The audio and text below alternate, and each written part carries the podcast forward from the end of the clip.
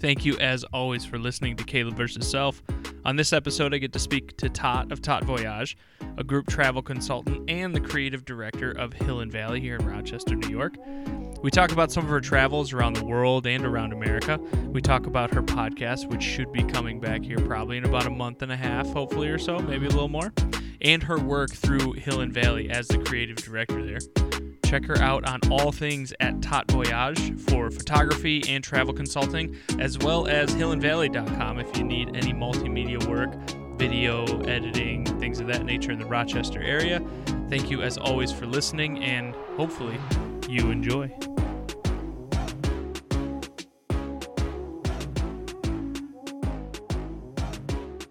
So first and foremost, thank you. Obviously, since I'm some random guy just reaching out to you, but I appreciate you hopping on and let me pick your brain.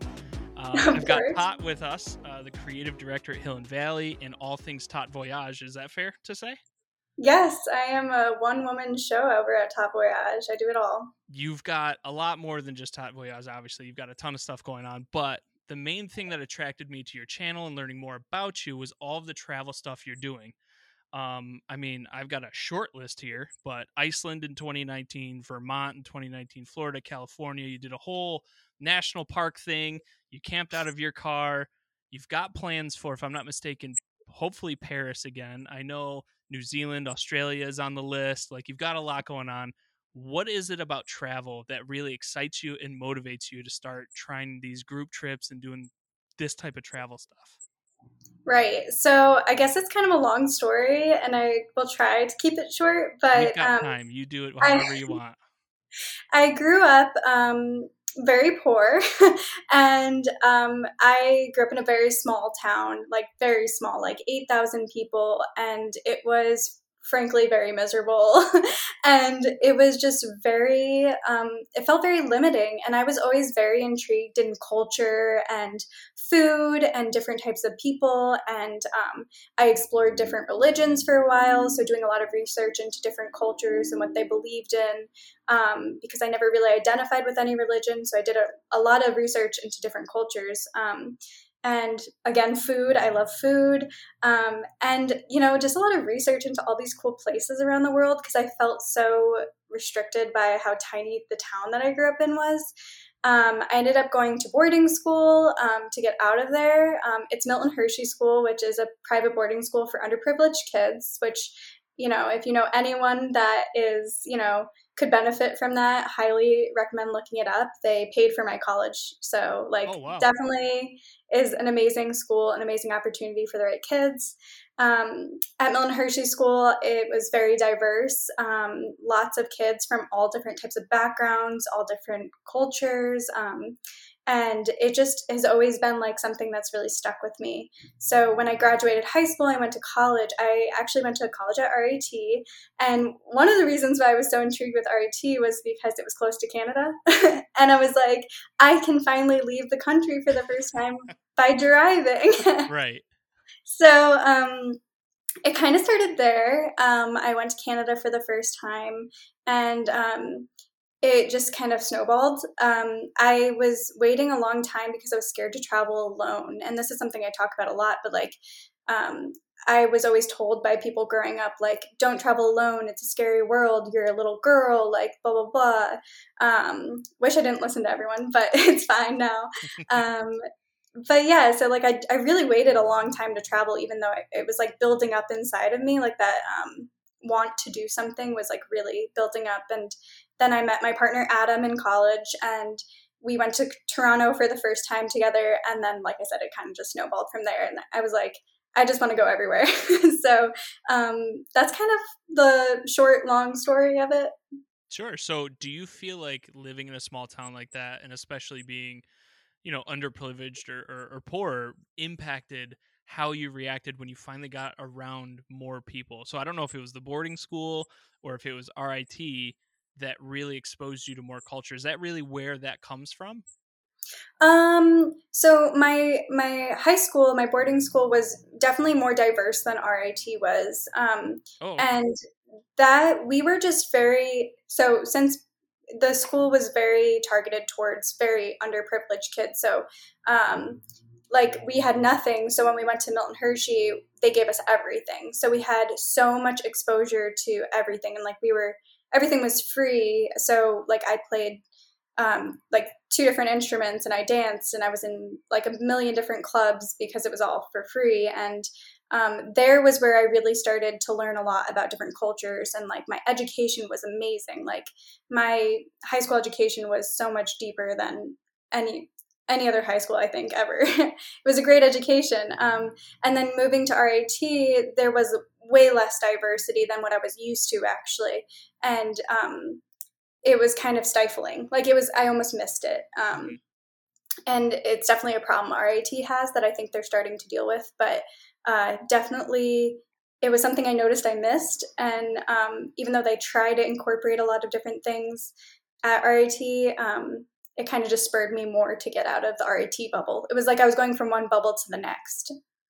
Gotcha. Okay. Well, as far as the travel piece of it, then let me ask this: What uh, how do you go about that mental process of preparing for a trip? Because watching all your videos obviously you go pretty in depth as far as like everything from planning budgeting even the anxiety of being on a trip or getting ready for a trip. Is there something in particular that you feel like really sets you apart in how you plan these? Yeah so um, i approach every trip I think differently because of my background. Um, so, like, when I started traveling, I was like, well, I don't have a lot of money to travel, but like, this is my priority. So, um, I really like to call it like traveling um, affordably yet luxuriously. So, I try to find like the best deals and um, I try to find like the coolest things that you can do for free or for really cheap or whatever. Um, so because of that, like if you want to get a really good deal, you have to plan really far in advance or you have to be really in depth with your research. So when I start planning a trip, uh, the first thing I do is I figure out like what are the coolest things to do there, and then I figure out like the best time of the year to visit, and then like it just snowballs from there. And I put hours of research into every location that I visit. Um, and then um, I kind of went on a tangent. I don't remember what the question was, but just about um, what makes you different planning these. Yeah. Trips. So I think it's the research. I think I really do a lot more research than most people, and um, and then prepping for it. I I have horrible travel anxiety. I have horrible anxiety in the first place, but like I hate flying more than traveling. Um, and it's such a freaking catch twenty two because you have to do it. Right. Um, but yeah, I I kind of just make sure I'm as prepared as possible. That's like really all you can do with anxiety is like I really like make sure all my T's are crossed and my I's are dotted. Um, and all of my ducks are in a row. So I'm just really prepared and really good at research. I think is the answer. yeah, no, that's fair. And and uh, one of your videos you talked about the anxiety not from traveling, but you actually talked it more about during this pandemic. And what I thought was interesting is one of the things that you pointed out, especially given your life, at least what I've read about and listened to and all that.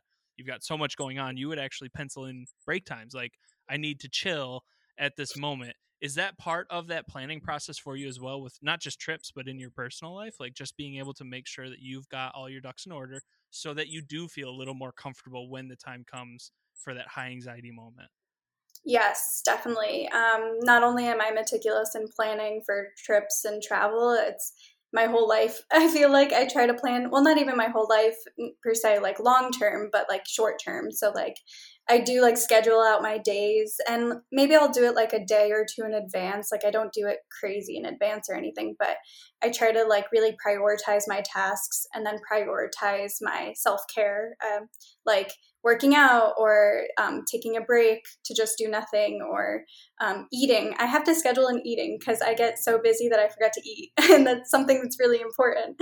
So, um, yeah, I'm super scheduling and everything so that I can avoid anxiety, I guess, um, especially in work because we have a lot of clients, um, a lot of work to be done, and sometimes it feels like there's never enough time to get everything done. So, the best way to avoid me, you know, procrastinating or hitting a deadline really close um, is to schedule. So yeah, it, it kind of follows through in my whole life. And I think it is part of the reason why I have been able to do as much as I do and um, be happy with what I am doing is scheduling, honestly. Gotcha. Well, it seems like you do that also more with than just with scheduling, but even budgeting. Like you have a whole podcast episode that I listened to where, and it was interesting when you talked about budgeting, especially with Adam. Adam was just kind of like, "Yeah, this is what I want to do. We're going to go do it." Whereas you, in that meticulous prep work, it seems like you are asking the question, "Okay, what do we want to do? Let's do some research about what's there, what we would want to go see, and then you can work backwards from there to build that budget." Instead of saying I got a thousand bucks. I'll see what happens when I get there. Is that yes. a big part of that mental uh, that process as well? Is making sure that you're working in that process flow, if you will.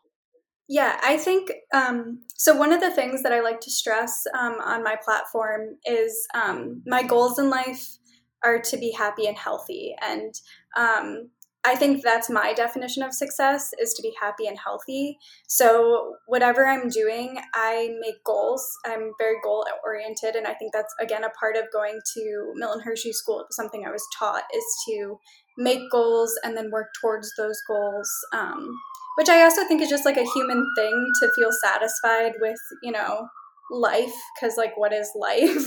um, but yeah, I I like to make goals and then work backwards. So Hmm. You know, whether it's six months in advance or a week or two in advance, um, I'll figure out what I want to do. What do I want? What do I want to accomplish? Or what things do I want to buy? What trips do I want to go on? Um, that'll either satisfy me being happy or me being healthy. Um, you know, how many times a week do I want to make sure I work out or you know be active um, and work backwards and like figure out how to do those things once I know what I want. Um, and I also feel like that's the best way to not limit yourself because I think that a lot of people limit what they think they're capable of when in reality there's no limits. and, um, you know, I don't want to go into a whole like manifestation, like crazy conspiracy mindset, but like I think anyone can achieve anything that they put their mind to. So um, if you work backwards, you can't limit yourself.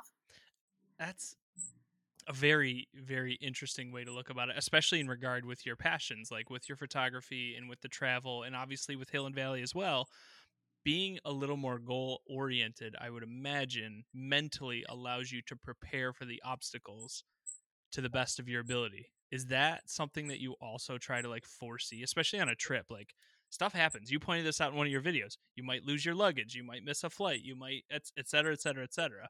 Does that help you also like when those obstacles come up?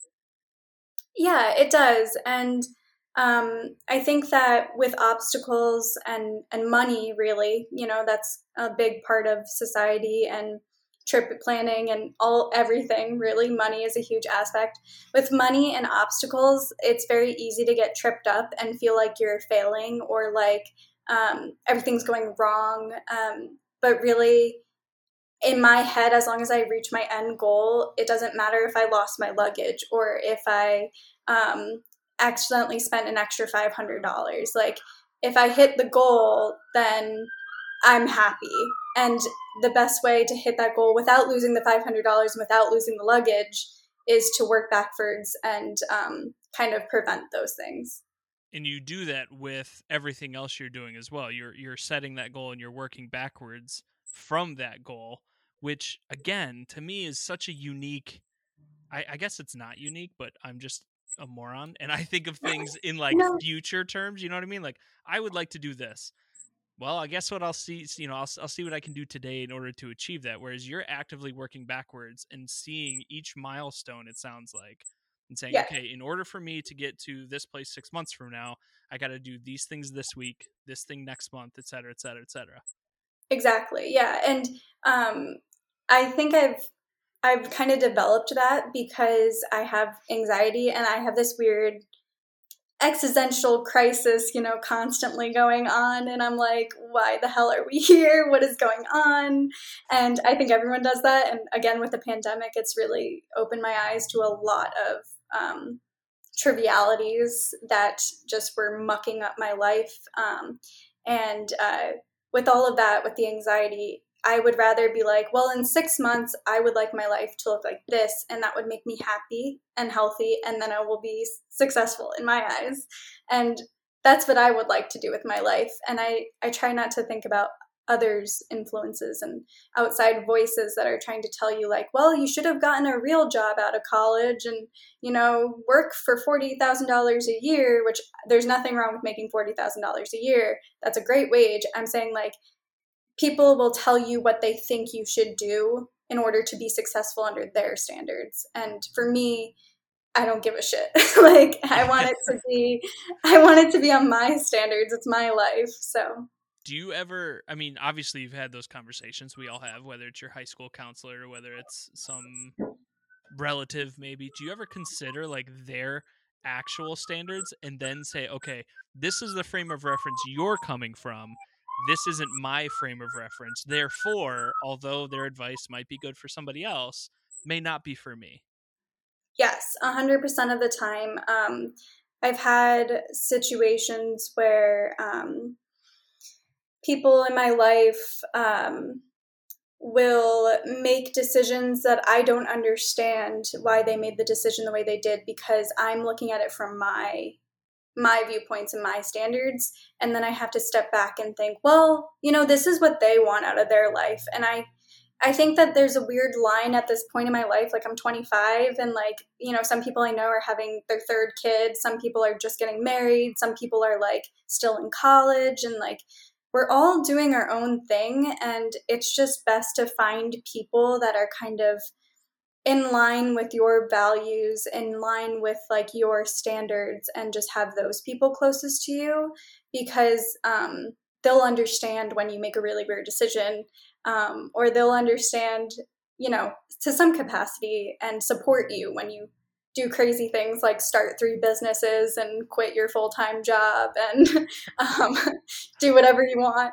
So um, that's kind of it well it seems like a lot of that eye-opening and again i'm going to go back to your podcast here with the college conversation you had that seemed to also have made a pretty big impression on you between leaving college and you know working at RIT for a little bit as a marketing was it a marketing assistant? I can't remember. Yeah and then having that dream of moving to New York City kind of get squashed pretty quick. Yeah. Um, did that like influence that decision making as well yeah um that was a big eye eye opener um see like my whole life i wanted to move to new york city um like before I had any idea what I wanted to do, really. Um, I've always wanted to move to New York, and my dad lives there, um, so it, it, felt natural, like a progression. Um, and my whole family, well, not my whole family, I'll take that back in case any of them ever listen to this, but a lot of my family were really unsupportive and were like, New York City's too expensive. You're you decided to be an artist, which they had tons of words about. Um, as well and you're not going to be able to make enough money. Like it's so expensive blah blah blah. And i wanted to do it i think i got to the point where i wanted to do it to spite them. Um, like I, I just wanted to move to new york city because my family told me i couldn't. And you know everyone else in my class that i graduated with moved to new york city. Not everyone but a lot of people moved to new york city. And I was kind of just like, that's what I had. Uh, like, it got from the point where it was like, that's what I want to do to like, that's what I have to do. And when it was kind of taken away from me, I realized that I, I didn't really want to do it because I wasn't as upset about the option being taken away from me as I thought I should have been. Um, right. And now I'm super grateful. so, well, yeah. that goes into the next thing. Like, why Rochester? I I know why yeah. because I've listened to all your stuff, but if you may, right, if you could elaborate a little more, why Rochester? Yeah, and I will I will say, like, thank you so much for doing such thorough research and like listening to my podcast. Like, I think I have like seven monthly view listeners. um, but uh, yeah, so I chose RIT for school because I like around eighth or ninth grade of high school, I decided I wanted to be an artist. Um, well, I was always creative, but like I decided that was what I wanted to do for a career, and I, I knew I wouldn't be happy doing anything else. Um, again, to the dismay of my family, who wanted me to be a lawyer and a doctor and make lots of money. right. Um, jokes on them. I'm making tons of money now, so it's great. but more um, importantly, you seem super happy doing what you're doing. Whereas yes, like, putting in 80 to 100 hours a week as a lawyer might suck, even though you're making gobs of money. not be worth it ever. Right, right. In my eyes, never. um, but yeah, so I decided to be a creative, and um, I was looking at colleges because I Milton Hershey paid for my like eighty thousand dollars worth of my RIT education, um, and the rest of it was like financial aid. So I luckily graduated without student debt. Um, actually graduated early from college to avoid debt. I think I talked about that on one of my podcast episodes. Yep. Um, but yeah, so I chose RIT because I wanted to go to school for art, but I didn't want to go to an art school. Um, again, I wanted like a, a diverse um, kind of school. I thought RIT was going to be the diversity I needed. And I also knew like, well, if art, if I really hate it, like I can just transfer into any other program I could ask for because RIT has it all.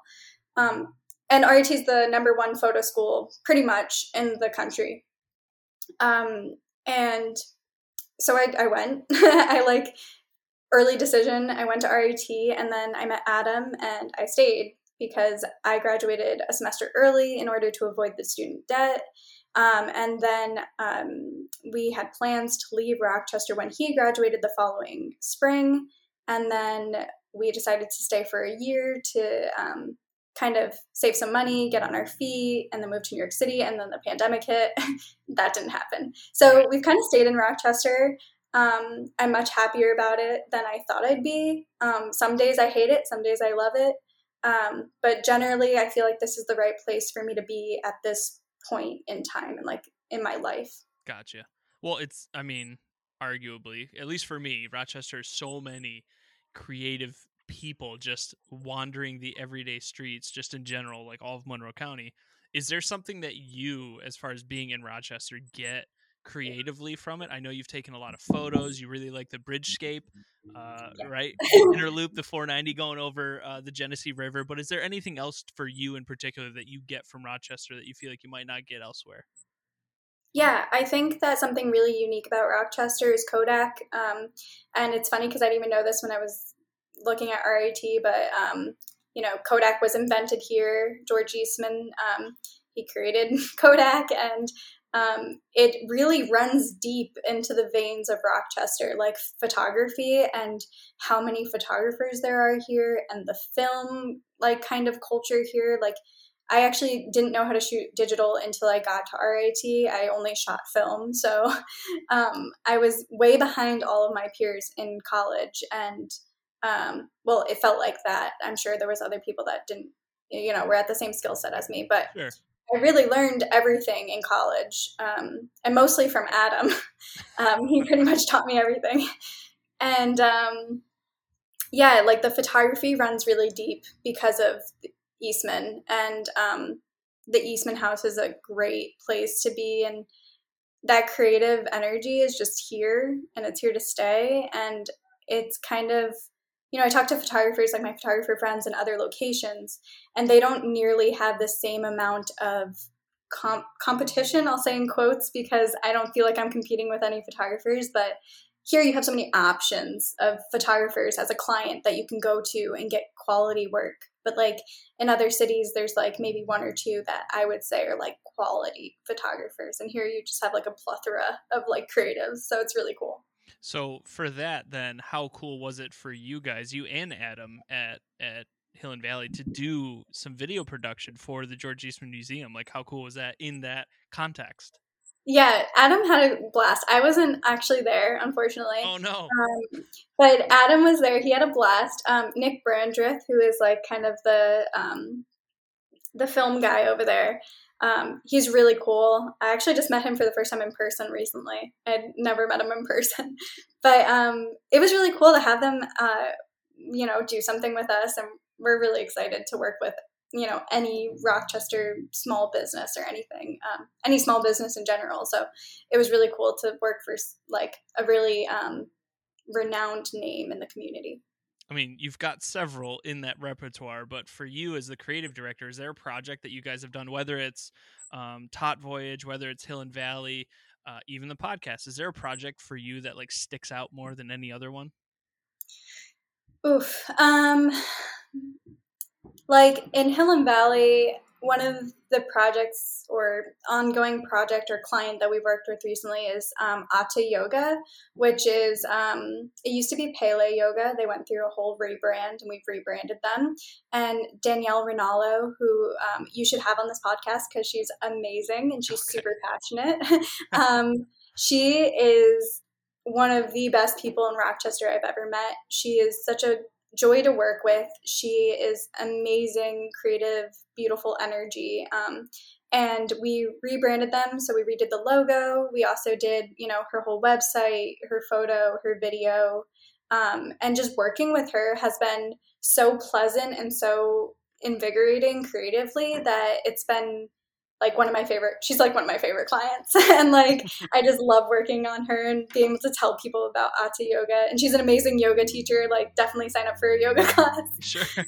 Um but, but yeah. sounds like that has a lot to do with you guys got to do like all of the x's and o's as far as marketing and rebranding. Is that why as especially as a creative director you were able to dive in a lot more than maybe uh, just doing a video or just doing a photography set or i don't even know how that works, but yeah, yeah. So um, I really like when we have clients. We have some clients where we do just like one-off jobs, and then some clients where we like Atta Yoga do like everything. Mm-hmm. Um, and those are just a little bit more enjoyable because you can really wrap the brand and the creative and like make it really cohesive and beautiful and like satisfying.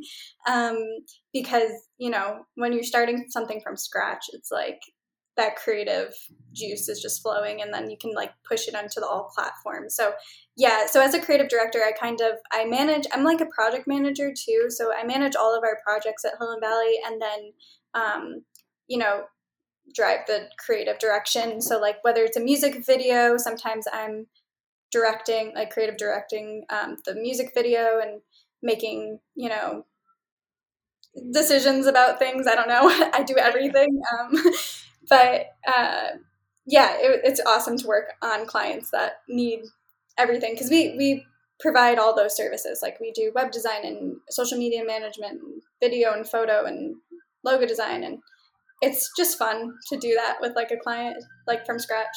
Right, just be able to be completely immersive in their entire catalog of everything that they're doing from A to Z. Because I even saw, if I'm not mistaken, there was like a uh, I don't want to say tree removal, but I think like lawn slash tree removal. And you guys had a little thing where you were, here's my sketches of us going through that process. And that was really cool just to kind of see those sketches. Is that, yeah. who's doing that? Are you doing the sketches as well as Adam? Like, how does that whole aspect right. work? So we do have a team of a couple different people. Um, Adam uh, is the director of photography slash head cinematographer. Um, he kind of runs all the video projects um, and um, that kind of thing. And then Ricky, um, he's our head of post production, so he does a lot of the editing um, and you know general other video is our main thing right now. So like we have two people dedicated to that. Um, and then I kind of do everything else. Um, I actually have a graphic design background from high school. Um, my high school was like kind of a vo-tech school. So um, for four years, I took graphic design classes and like Photoshop and InDesign and Illustrator and all those things. Um, so I do some of the graphic design um, and then some of the web design. Sometimes we kind of contract it out if we're too busy. Um, and then mainly, I'm, I'm the head photographer, so any of the photo is usually me. Um, but we do work with a couple other creatives in Rochester. Um, some people we went to school with, um, some people that we just really love their work.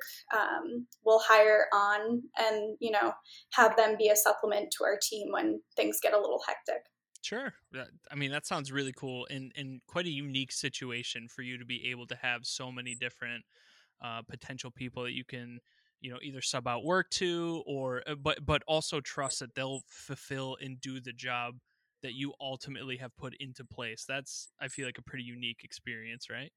Yeah we have a very high standard for um, what we deliver to clients um, and maybe like i think i have the highest standard out of like adam and ricky and me um, sure. but like i i really want what like when someone sees that Hill and Valley did a job, I want it to be like the best that we could have done to our capability. So like um, if there's a website I know that I can't design because I'm like, oh, this is kind of out of my capability, I'll find someone to do it instead. Like, I want it to be the quality that it needs to be um, to have our name on it. So sometimes, you know, if there's a design project that's way too complex for my ability, we'll hire it out. Um, you know, I'm not the best hand artist. Like I can't really draw, but I'm I can digitally create things. So sometimes if things are more um, artistic or illustrated, we'll contract that out. Is part of your skill set, and I'm pretty sure it is, but I'm going to ask anyway being able to communicate creative ideas in such a way that an artist or a photographer or a cinematographer, whoever that is, has like 98% of what you're looking for kind of from the get go? And does that make that process, especially with going back and forth and doing corrections, does that shorten up that timeline because you're able to communicate that so effectively? Yeah, we. I um. I don't. I don't know how much you really did your research, how many videos you watched of mine, but one of my things with my anxiety is that I can't leave things left unsaid. Like I need to really communicate in order for my heart rate to go down. So um, whenever there's something that needs to be fixed or like um, details. Like I'm just, I'm very straightforward. Um, nothing's ever personal when it comes to business. So I'm always like, you know, these these changes need to be made. This is exactly what we need. Are you able to do that? Like this is the timeline. Are you able to accomplish that in the timeline? Um, so it's kind of like a lot of um, again, project management is a, a, huge thing of what I do. Um, making sure that projects are moving down the timeline, um, meeting deadlines and you know everything's getting done. So let me switch gears a little bit more towards what i think are more of your passion projects especially with the youtube channel and the podcast. Do you ever leverage some of those people to help you with excuse me to help you with editing or like sound or doing any of that type of stuff?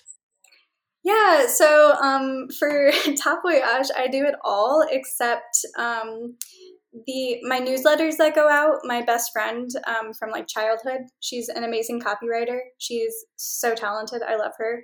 Um, and she writes my newsletters and she wrote like my about me page. She writes my emails. So for TatVoyage a lot of the writing except for the blogs the blogs i do myself um, she edits them. Um, all that stuff is my best friend. The like promotional sales kind of copy is mostly her. Okay um, all the editing is me. Um, Adam taught me how to set up the podcast once, and then I just did that. Um, so I do all the editing, and you know, it, like if we just want to bring it up now, like the fact that I haven't posted in so long is um, because Hill and Valley kind of took a jump start right after like things started to open up and they really needed me adam and ricky really needed me like all hands on deck um, working with Hill and Valley. So, you know, I have like five YouTube videos pre filmed that I just haven't finished editing. Um, I have like three podcast episodes I haven't put out. Um, and I feel so bad because like two of them are guests, and I'm like, oh, they probably think that I hated them because I never put out the podcast. But um, yeah, I just I do everything for TatVoyage. So and I'm still doing travel consults, so I'll have like a couple clients a month I'm doing research for and doing trips, trip itineraries, um, uh, booking flights for people, like finding flights for people. So I'm still working through TatVoyage. Um, I had two group trips this year, and we're planning on doing a couple next year. We're just waiting with COVID to like announce those. But yeah, it's kind of just me. no, that's fair. I mean, you do a great job with it. I wish you were able to do a little more with it, but obviously, right, things take precedence, and, and it's no different than in my life. For me, this is my passion project, and sometimes be two or three weeks where nothing happens. You know, it, it, it happens. But for you, since you have kind of three in the almost in the can, five videos that are almost there. I'll, I'll be yeah. a little gracious with that. Do you have a plan to start going back to that and, and putting those up, or is eh, are things still like 100 miles an hour with Hill and Valley? Yeah. So um, my goal was to take like two months to um, tackle Hill and Valley and then hopefully start hiring people out to do some of the work that I don't really need to be doing. Um, but it got really busy over the summer. So um, just this month, actually, I finally feel like I have some time to myself. um, and one of the problems was that even before Hill and Valley really picked up, is I was working almost I was working full time as a freelance portrait photographer. So I was doing you know tons of portrait shoots a month and the editing time, and then I was doing the a blog a week, a YouTube video a week, a podcast a week, and I was just working twenty four seven. Like I I would just be working, like whether it was TatVoyage or Top Photo. Um, and I was just working all the time, and then I, I kind of burnt myself out and had to stop. So that's why I took the break, and then the break just kept going. And I was like, you know what? I'm just gonna take the time I need to like really come back strong. So like with the podcast, um, we actually just expanded our studio at Hill and Valley. Um, so we originally had about a thousand square feet, and now we're at about 3,500 square feet. So it was a really big expansion for us. It's actually just started like two days ago. So um, we are going to have a dedicated podcasting room and a podcasting area that um, I will be able to just sit down and do my podcast without having to set anything up. And we're hoping to like make that a new service for Hill and Valley as well um, to, you know, help other creatives either renting it out or producing um, podcasts but that will hopefully get the the podcast back up and running ASAP. Um, and then the YouTube videos, uh, definitely have plans to put those out soon, very soon. So, so my favorite podcast of all the ones that you did, not subtracting the three, well, actually subtracting the three that haven't come out yet. So one of those might still be, um, right. was the conversation with the car camping and that one is near and dear to my heart at least at this point because me and my brothers we go hiking up in the adirondacks so we'll camp out of the truck. We will and, and the other thing too is listening to the story of you driving through i'm guessing it was west texas when that hailstorm hit and you thought you were going to lose your car it sounded like. Um, yes.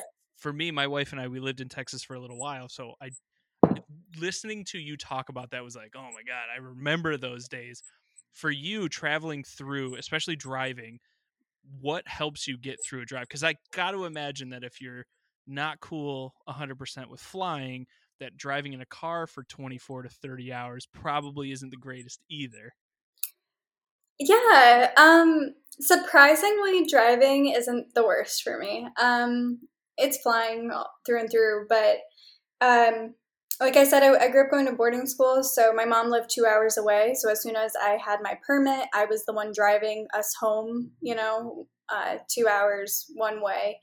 Um, so I was always driving long distances growing up. Um, my dad lives in New York City, and that's about five and a half, six hours from here. So I'm really used to doing that drive on the regular. Um, and it's about four and a half hours to Hershey, which is where I went to boarding school, and that's kind of my home. I go there a lot. Um, so driving and you know being at RIT, going home um, like for summers and breaks to Hershey was very easy. Like so driving six hours is like average for me. like if, okay, okay. If it's like driving an hour to Buffalo, I'm like, wow, that was such a short drive, you know. Um, but driving cross country was super awesome. The best thing to do is download a podcast or music or um, for a while, we were really into like the true crime, murder mystery things. Um, so we just download stuff and we listen and we consume instead of creating for mm-hmm. once, which is really nice. Well, you went 21 days, not counting the two or three days before and after, probably decompressing and planning. Of that whole trip, what was the best part? Because you went from Rochester to the Grand Canyon, if I'm not mistaken. Mm-hmm. What was the best part about the whole trip? Um, the best part, the best moment was sunset at the Grand Canyon, which um, I don't know if I said this anywhere, but like when I was in college, Adam and I did a puzzle of the Grand Canyon. And like I said, I, I grew up really poor, so we never went on vacation. So, like, you know, that's like everyone and their mom had been to the Grand Canyon on family vacation at some point, and I had never been, but I had never thought about going. And then we did this puzzle, and I was like, we need to go. Like, I just really want to go now. So we drove, and it was like halfway through the trip that we actually got there. And we were only at the Grand Canyon for like a day. And we were watching sunset, and it was just so beautiful. it was just so beautiful sure. and vast. And um, I have this thing I talk about a lot where it's like this moment, this like small moment where I like feel very small and insignificant and it's like the best feeling ever because it feels like I'm actually living life for once um, when you know the whole world isn't just about me and you're sitting at the edge of the Grand Canyon and like the sun is hitting it and it's like so big that you can't even comprehend how like big it is. And I just cried and I was like this is sick. I fucking love it Um, and that's the moment I live for. And that was the best moment on the trip. Um, but it was just constantly like one thing after another was, it was honestly a life changing experience for me, like a 100%. Compared to the Northern Lights. Yes. So the Grand Canyon and the Northern Lights. The Northern Lights was a little bit. I cried a little bit more. I'll say. okay. All right. That's fair. I mean, I know I've never seen them. Um, my sister-in-law went to Iceland, and she loved it. Right, Reykjavik. Um, mm-hmm. That whole like process, especially going to Iceland, because you also did a podcast with. I'm assuming you met. What was his name? Dave. David. Daniel. Daniel. Darn it. Danielle. Dan- I was doing Danielle. so well, I felt like. Yeah. But anyway, you did a podcast with him talking about that exchange of culture. Is that more of what you're looking to get out of these group trips, like being able to help expose people to different cultures as well? Yeah. So the main goal of the group trips is to um, get young people to be able to travel in an affordable way. You know, breaking up a group trip makes a very luxurious trip much more affordable. Um, and getting young people to be able to afford to have these experiences and see these new places um, and feel comfortable traveling in a group because again growing up i was alone and i had no one to travel with and i had no money and i was like i can't go anywhere until i have someone to travel with. So giving people the comfort and safety of traveling in a, in a group and then um, having it all planned for them the ease of it and then also having that experience that they may not experience otherwise if the opportunity is not put in front of you you know i.e me promoting a group trip do you find that later on you know after those group trips that's something that all because you're at the point of your life if i may because i'm 32 so i'm a little bit ahead of you there mm-hmm. where you know, like you said, people are getting married, they're having kids. Like you're gonna see these people less and less and less. Do you hope that 20 years down the road, when you meet up with them, they're like, "Man, remember that fill in the blank, that trip, that thing that we did?" Is that a lot of that focus as well to be able to provide people with that experience? Yes, that experience is the thing. It's like and I I've done two group trips officially um okay. so far and I I have moments on those trips where I was like, I'm going to remember this forever. And you have that little memory baked into your brain. Um, and that is definitely the goal. The goal is to have an experience that is so easy because it's already planned for you and so just like sensational, you know, like, you know, you're just there because all, all you have to do is show up and pay for it, right? Like pay for it ahead of time and then you just show up. Mm-hmm. And then everything is already done for you. So all you have to do is go on the trip and just have fun and experience it. So like that's kind of the goal. Do you uh, do you provide a packing list as well? I do. No way. Yeah.